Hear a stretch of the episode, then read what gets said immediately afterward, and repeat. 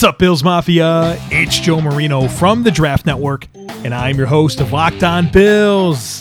Happy Tuesday to you.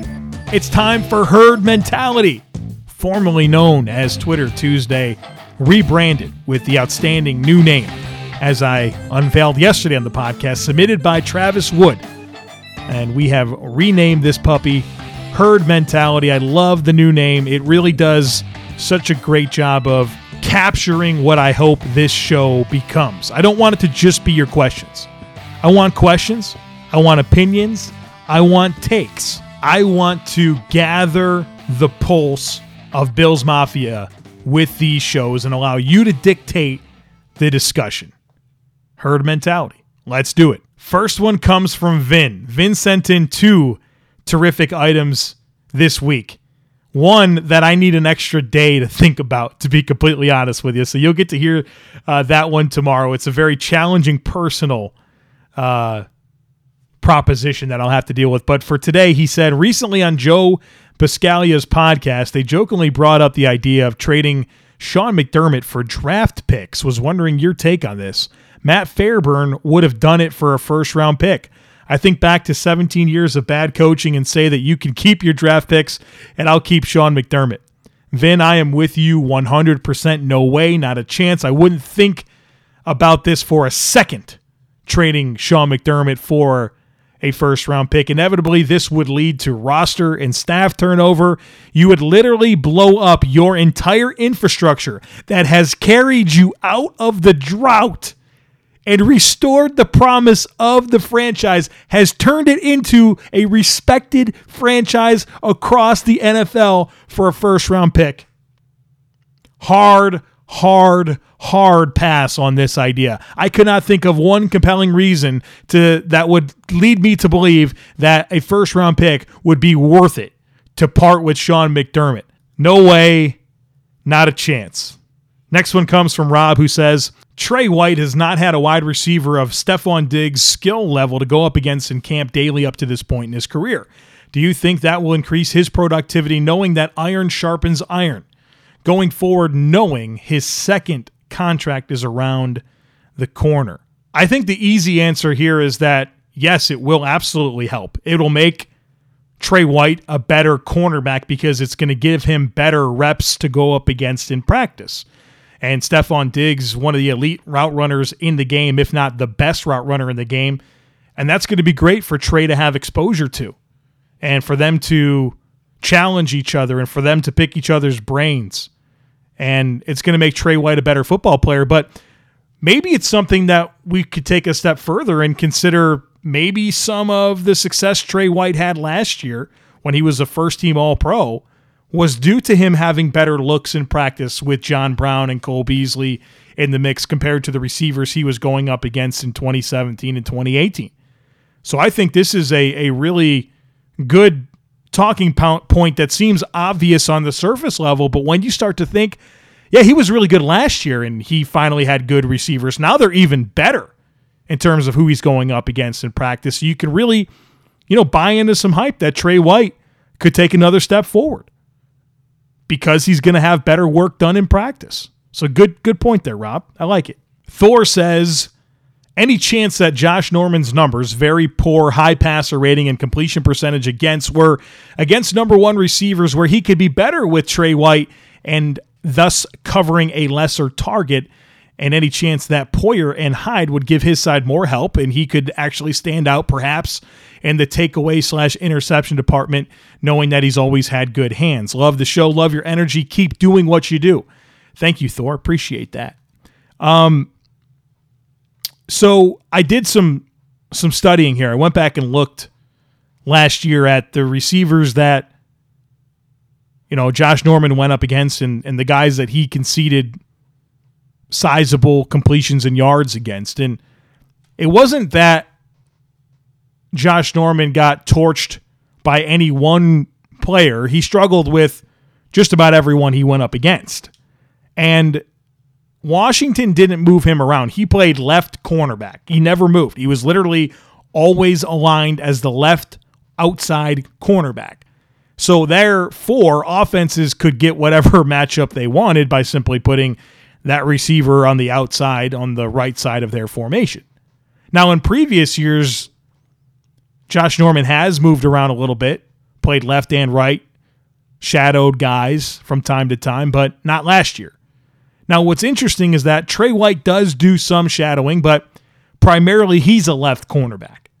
So I'll be interested to see how these matchups go. I think obviously the Bills are going to want to make sure Trey White faces the other team's number one corner uh, receiver, and that should lead to more consistently lesser matchups for Josh Norman because if that's the case, if Trey shadows number one receivers, then Josh Norman won't get whoever just lines up across from him on the on his side of the formation if he's always the left corner.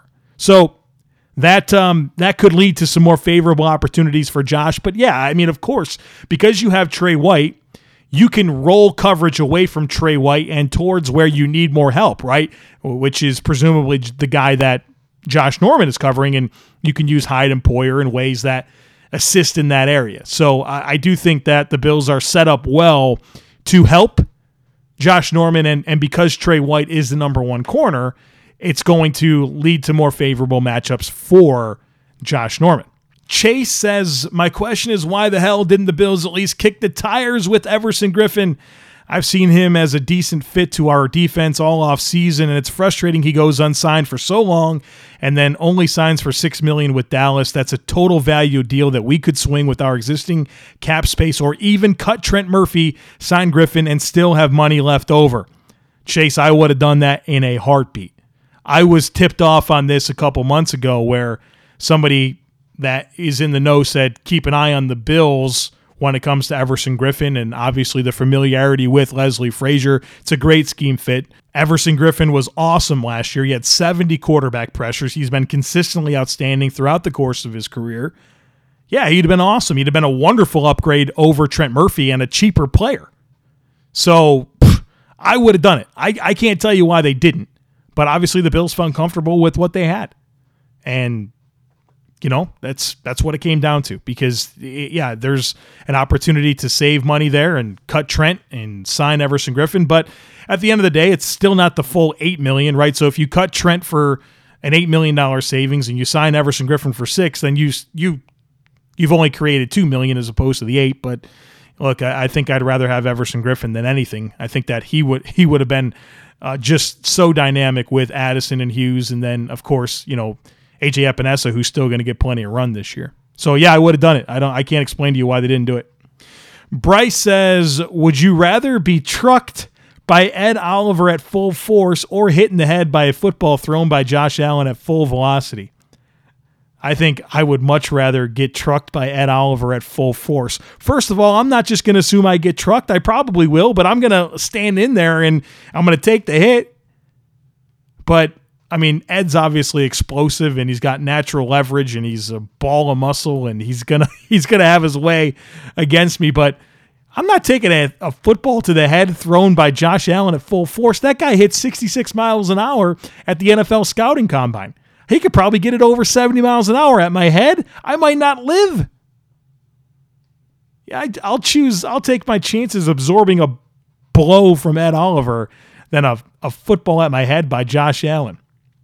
RockAuto.com is a family business that's been serving auto parts customers online for 20 years. Go to RockAuto.com to shop for auto and body parts from hundreds of manufacturers. They've got everything from engine control modules and brake parts to tail lamps, motor oil, and even new carpet. Whether it's for your classic or daily driver, get everything you need in a few easy clicks delivered directly to your door.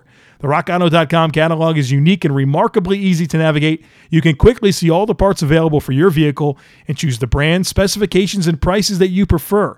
Best of all, prices at rockauto.com are always reliably low and the same for professionals and do it yourselfers. Why would you spend up to twice as much for the same parts? Go to rockauto.com right now and see all the parts available for your car or truck. Make sure you write locked on in their How Did You Hear About Us box so they know that we sent you. They have amazing selection, reliably low prices, and all the parts your car will ever need over at rockauto.com. Next one here comes from Dan who says, I know you have big concerns about the cornerback two position. Can Isaiah McKenzie get some run? Give me your scouting report. Hashtag McKenzie Island.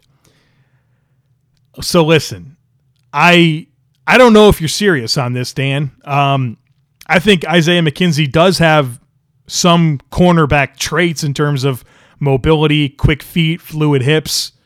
Um, I think he's obviously a liability as a ball handler.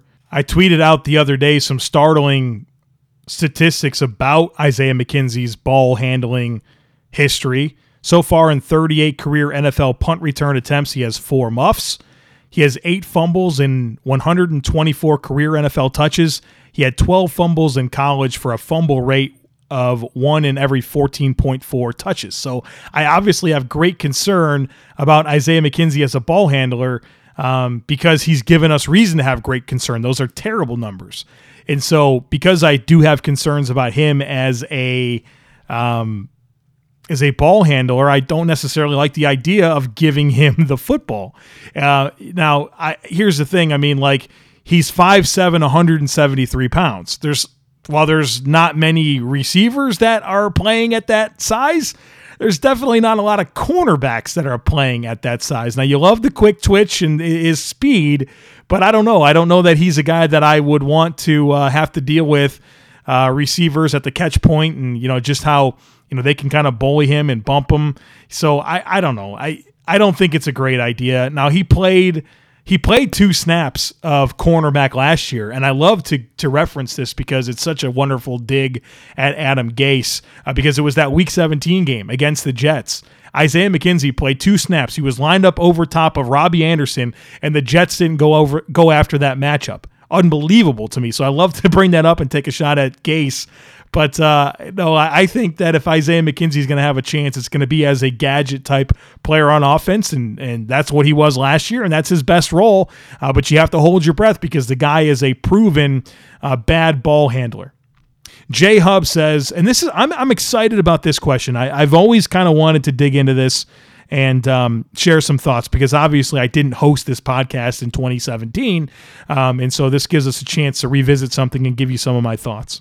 Uh, J Hub said, I am thrilled the Bills extended McDermott. He has proven he has what it takes to win the NFL, but obviously every coach slash player has their warts. The obvious concern with McDermott is his decision to replace Tyrod Taylor with Nathan Peterman in the midst of a playoff run, then choosing Peterman to start a year later over Allen. I get that some players just look better in practice, but it took just one half of the Ravens games Ravens game for fans to recognize that Allen was already far better than Peterman. I find it hard to believe that what the coaches saw in practice from Allen and Peterman could be dramatically different than what showed up on Sunday. What are your thoughts on McDermott swinging and missing twice in spectacular fashion at the most important position on the field? Thanks. I love the podcast. So let's go back. Let's deal with first of all Sean McDermott's decision to bench Tyrod Taylor while the Bills were five and four in the hunt for the playoffs and start Nathan Peterman against the Chargers. The previous week, Tyrod Taylor against the New Orleans Saints, a game that the Bills lost 47 to 10. Tyrod Taylor was 9 of 18 for 56 yards and an interception. Peterman came into that game. Now, while it was out of hand and obviously the Saints weren't playing their normal defense, Peterman was 7 of 10 for 79 yards. The Bills were 5 and 4. The Bills were averaging 180 passing yards per game to that point in the season. It was week 11 through the first 10 weeks of the season. The Bills were average, averaging 180 passing yards per game to that point. Sean McDermott probably looked at the situation and said, We're not getting production from our passing game, anyways. Nathan Peterman shows this ability to make reads and keep the offense on schedule. He's done it in practice, he did it okay in the preseason. He looked competent against the Saints, and the Bills were fluttering at that point. They had lost several games, things were getting out of hand. It's something that he probably did to take a swing and give them a chance it backfired. It didn't work out. It lasted a half. Tyrod Taylor came back. Tyrod Taylor finished the season. The Bills go to the playoffs. So he made a mistake. He didn't cling to it and he moved on. I think that's what's important to me is that making mistakes is okay. It's when you don't move on from mistakes that I get concerned. And he moved on, went back to Tyrod. Everything went well. But when you're having that little of production in your passing game, why not? Why not? You're winning with, or you're doing okay with 100 yard 80 yards per game. See what the kid can do. Hindsight's 2020, it worked out. But obviously Peterman has done some things in practice throughout the course of his career that's leading NFL coaches to like him. Jon Gruden likes Nathan Peterman. Nathan Peterman's been a good player in the preseason. It's just whenever the regular season games happen, he's been dreadful. Then you flash forward a year later, the Bills go into the season with AJ McCarron, who wants his chance to start and be the guy. Josh Allen, a raw rookie quarterback out of Wyoming, and then, of course, Nathan Peterman, who the only thing we saw was really five interceptions against the Chargers. AJ McCarron wasn't going to work out. He's too selfish of a player. He wanted to be the guy. He wasn't an asset to the team. The Bills were very, very fortunate to recoup a fifth round pick for him. Now you have Nathan Peterman and Josh Allen. I can completely understand your concerns that Josh Allen wasn't ready to play. You had surrounded him with an absolutely dreadful supporting cast, right? We we talk about it to this day. We talk about how bad that supporting cast was for the Bills that year. The dreadful offensive line, the awful receivers. So they didn't want to put their rookie quarterback into this awful situation. Now, while Josh is better than Nathan Peterman, and we saw that in that Ravens game, I'm not sure that Josh Allen was ready to play. And so they probably wanted to buy some time. Well, again, Nathan Peterman plays so bad that you have no other choice but to put Josh Allen in there and move forward with him and start the Josh Allen era. Nathan Peterman, let's not forget that 2018 preseason, he was unbelievable completed 81% of his passes for 431 yards, 10.5 yards per attempt, three touchdowns, a passer rating of 124.7. Nathan Peterman won that starting quarterback job. In that camp, in that preseason, he was far and away the best quarterback that preseason. He won the job. I don't I don't I can't think of one compelling reason that you can give me based on that preseason that Nathan Peterman wasn't the best quarterback between McCarron, Peterman, and Allen. He won the job. It didn't work out. Now you all of a sudden have these two halves, you know, the, the first half against the Chargers, the first half against the Ravens, and you, there's nowhere to go from there. Peterman played so bad, there's nowhere to go from there. But I I can very much look at both of those decisions the Bills were not getting any production from their passing offense, and that Nathan Peterman absolutely won the job and understand why those decisions were made. Where I take comfort is in that he didn't cling to those mistakes. It didn't work out. He moved on. That's where I would take comfort. But I do have an overall concern with the Bills and how they've handled their quarterback rooms, to be completely honest with you. I don't think the Bills have done a good job evaluating backup quarterbacks and position themselves well to challenge their starter or have a meaningful backup that can keep things afloat. Because they went into this 2017 season with Tyrod Taylor and Nate Peterman. They go into 2018 with Josh Allen and Nate Peterman. They go into last year with Josh Allen and Matt Barkley. Now, fortunately, Barkley only had to play a little bit, but you feel like the team would have won 10 games last year if Josh Allen missed significant time? I don't think so. And now we're going into this year with Josh Allen, Matt Barkley, Jake Fromm, Davis Webb. I don't think the Bills have done well to build good quarterback rooms. I don't think they have. So that's my bigger concern than th- those decisions. I understand why those decisions were made.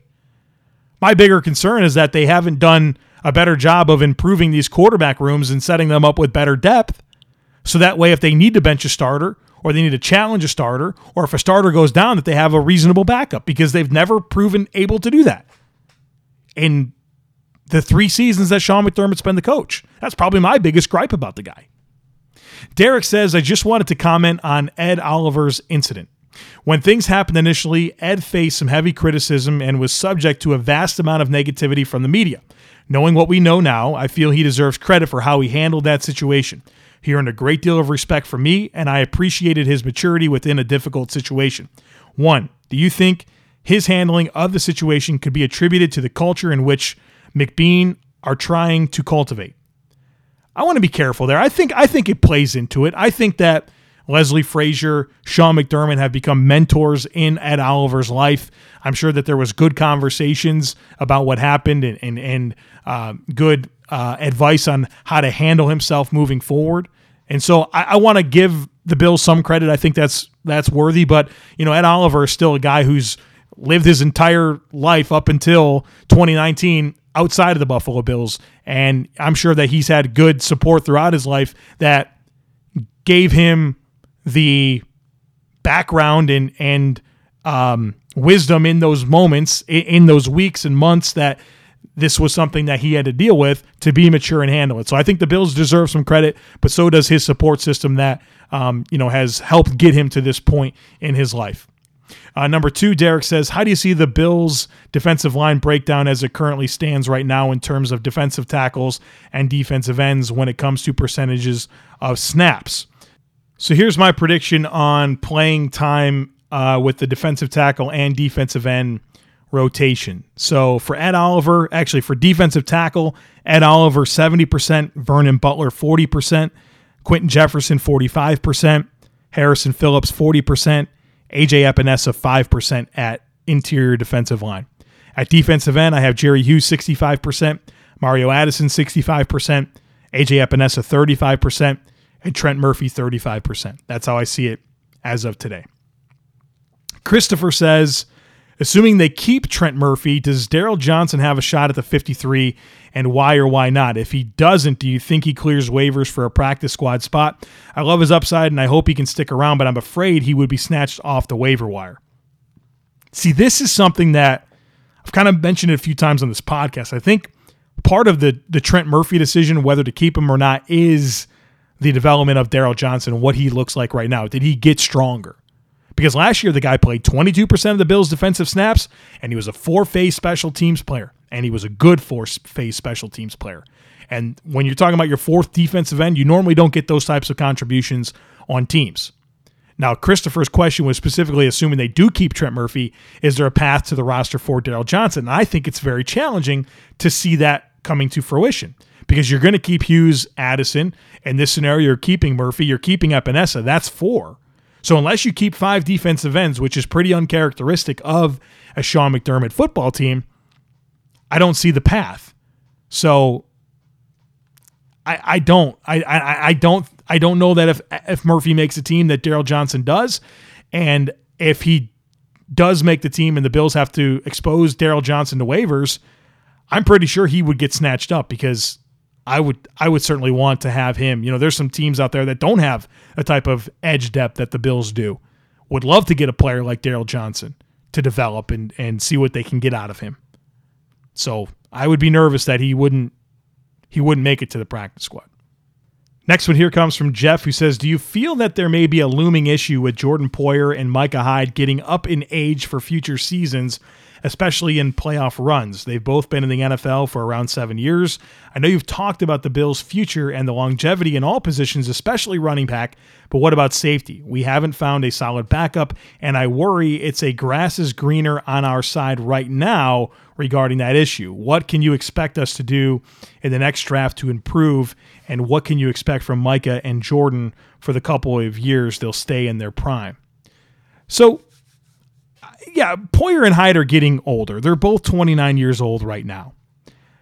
I don't think that they are close to not being high caliber players for the Bills. I think they probably both have three to four very good seasons left where they'll play at the level that we're used to seeing them at.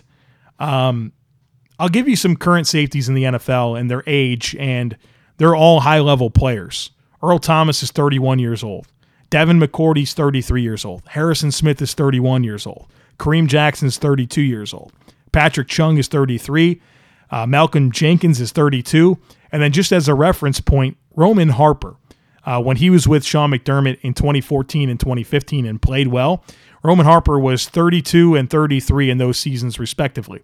So I think you have I think you have till they're about 32, 33 until you get very nervous. And now the Bills are in pretty good shape now. They have Poyer locked up for three more years after this year, and they have Hyde for this year and next year. So they're in good shape where they're not tied up with these guys and if they show signs of decline that you know that they they are in position to move on but i do think it's important to uh, do two things here number one acknowledge how important they are for your defense and I've mentioned several times that I think these guys are absolutely the glue of this unit. They are part of the engine that makes it a top tier unit.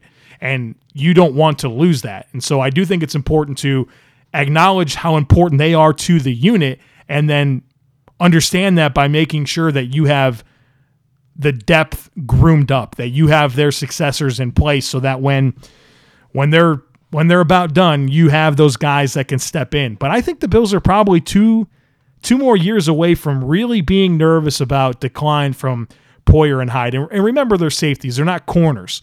And I get more nervous about decline in, in, in skill and athleticism at corner than I do at safety. We talk about all the time when when guys reach their their plateau at corner and they start to decline, then you try them out at safety and see if they can salvage the you know the, the final years of their career. Well, these guys are already safeties. And so, you know, they're they already kind of have the benefit of the doubt when it comes to that part of their, their decline because they're not they're not transitioning, they're already playing the position. So I think it's good to be mindful of this, um, but I still think the Bills are probably two, three years away from being super concerned about these guys not being, you know, the caliber of players that we've come accustomed to them seeing. Jonell says, can you compare Eric Wood with Mitch Morse, both at Morse's point of his career and who projects to end up being better? Interesting talking point here. You know, the Bills were sold on Eric Wood, one of the first things Brandon Beane did as general manager of the football team was extend Eric Wood's contract. And then obviously the the neck injury uh, showed up and he was forced into retirement. And then of course they signed Mitch Morse to a big money deal. So the center position is an important one to Brandon Beane. You think back to Carolina, they had Ryan Kalil, a high caliber center for a long time over there.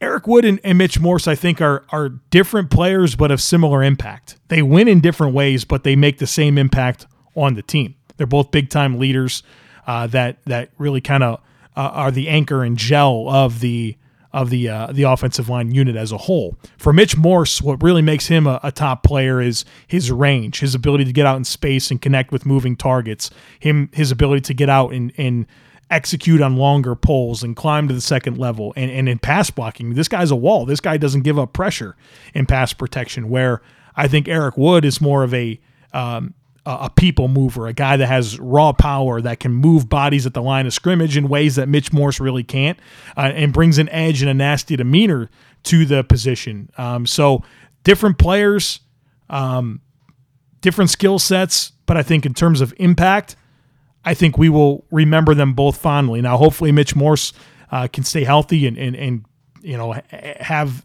at least as long of a career as Eric Wood had. You know, he's only 28 years old. He's still got a ways to go before he can match Eric Wood in terms of years. Hopefully, the concussion stuff never comes up again with Morse, and you know he anchors the offensive line for several more seasons. So again, kind of the buzz phrase here to respond to this is different players but similar impact. Look to your right says if Josh Rosen is cut, should the Bills bring him in as a backup? Is he even an upgrade over Barkley? I would be interested in Josh Rosen because I think he's an upgrade over Jake Fromm and Davis Webb. So if you could get him in a situation where he can be your QB3 on your practice squad, that would interest me. Um, Matt Barkley, the reason Matt Barkley has the most value to the Bills right now, unless it's like a a high caliber quarterback that becomes available that the Bills can sign to be their backup. Matt Barkley's value comes because he knows the scheme. Now, he doesn't have a high level physical skill set. He's not necessarily a top tier guy when it comes to execution, but his knowledge of the scheme is the most valuable thing about him right now. Obviously, he's great for Josh Allen and their relationship and what he means to Josh from a game plan perspective and just kind of being with him on the sidelines. But his value to the football teams becomes because of his knowledge of the system. So when you talk about Josh Rosen, who had trouble picking things up in Arizona and Miami, I don't trust him to come in and be a better backup than Matt Barkley. I would be interested in him as a QB3 because I think he's a significant upgrade over Jake Fromm. Randall says, Not sure if I missed you mentioning it in a previous pod, but I'm digging the new intro music. I was wondering if you could dip into the archives and walk through the evolution slash origins of all your intro songs since starting Locked On Bills. Keep up the great work. So, as part of me digging into the archives, Randall, I learned that this is the 390th episode of Locked On Bills that I have hosted. I became the host of this podcast on January 8th, 2019. We have done 390 episodes. So, we're closing in on 400 of these podcasts, and it's been a real thrill. I've, I've enjoyed it. Thanks so much for all your support. Um, the first intro song was Cult of Personality. Um, and I kept that from when we started the podcast in January 2019 up until later in the year, like in December of 2019. I pulled it. And the reason I pulled it, and we didn't have an intro song for a while, was because um, I didn't want to get sued. You know, uh, it's it's copyrighted music, and I didn't have the right to use it as the intro song. So to be completely candid with you, I I became aware of that being potentially an issue uh, through you know some communication that I received um, from the Locked On Podcast Network, and I needed to pull it. So uh, copyright issues prevented that from being the intro song. Then um, Adam Kennedy made the intro song. He he literally created that. He played those instruments and sent it over to me, and it became the um, the intro from like February 2020 until just a week or so ago when I switched over to this one. I love the intro that Adam sent over and uh, gave it a solid run. I thought it was really good for the off season when we're kind of speculating and getting ready for a season.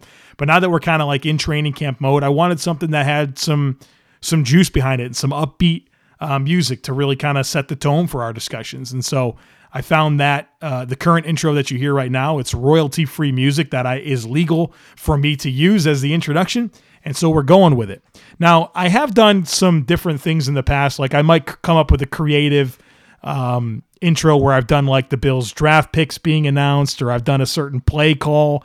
I've had some Marv Levy quotes on there. I had Kyle Williams uh, in his some of his quotes from time to time just to kind of spice things up. I've also done a few of the old Bills Boogie uh, songs. I don't know if you guys remember this. Uh, Oldies 104 used to put out a Bills Boogie cassette tape every year where they would um, take oldies songs, but you know rewrite them to be parody songs about the Bills' opponent. So I had pulled some of those clips uh, last year, but um, that's kind of the evolution. Uh, I've always tried to have some fun with it, but Right now, my focus is on making sure that I'm doing things legally, doing it the right way, and using royalty free music that I have the right to use and uh, not getting any trouble. So that's that's that's the motivation and and uh, and where I'm at with it right now. So hopefully you guys like the new intro. I like that it brings some energy to the beginning of the podcast, and uh, we'll roll with it for a while. But I like to mix it up every once in a while. It's it does take a little bit of effort to find it and pick something that you know I, I like. So there's a time investment there. But you know, I, I, do like to from time to time see what I can find and maybe pull uh, a clip or something. So we'll we'll continue to you know keep you on your toes a little bit as I, I have time and, and the creative juices are flowing for improving the intro music. All right, folks, we did it. It's our first episode of Herd Mentality. And the good news is we're doing it again tomorrow. So we have a bunch that are left over that I couldn't get to today. Uh, Vito, Rob, Samantha, Edgar, Jack, Nick, John, Mark, Ryan, Vin, Pete, Michael, and Evan. Yours are all coming tomorrow. So thanks for your patience. Had a ton of great submissions this week, and um, you know, didn't want to rush through it. And um, I don't think we could have done 13 more today, to be completely honest with you, and me not get yelled at for going too long in the podcast. So we'll save the rest of those for tomorrow. Don't miss it. Make sure that you are subscribed, rate, review, and share the podcast. And I look forward to catching up with you again tomorrow.